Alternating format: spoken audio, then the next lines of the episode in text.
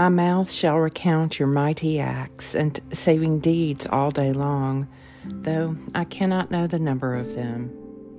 Today is Saturday, March 18th, in the season of Lent. This is the midday office. Send forth your strength, O God. Establish, O God, what you have wrought for us. Your way, O God, is holy. Who is so great a God as our God? He who dwells in the shelter of the Most High abides in the shadow of the Almighty. A reading from the first letter of Peter. Through his bruises you have been healed.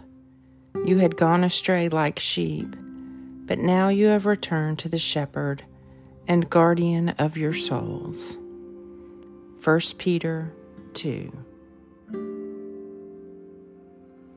He who dwells in the shelter of the Most High abides under the shadow of the Almighty. The Midday Psalm O Israel, trust in the Lord. He is their helper and their shield. O house of Aaron, trust in the Lord. He is their help and their shield. You who fear the Lord, trust in the Lord. He is their help and their shield. The Lord has been mindful of us, and He will bless us. He will bless us. He will bless the house of Israel. He will bless the house of Aaron.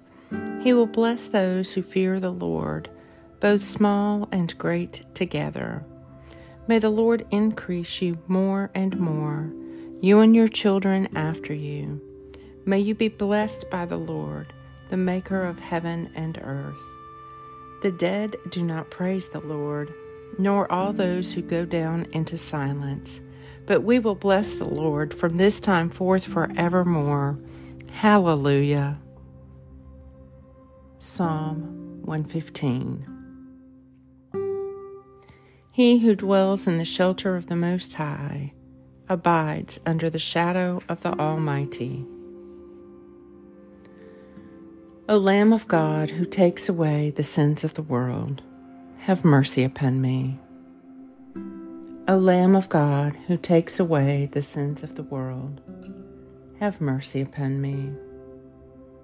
O Lamb of God, who takes away the sins of the world, grant me your peace.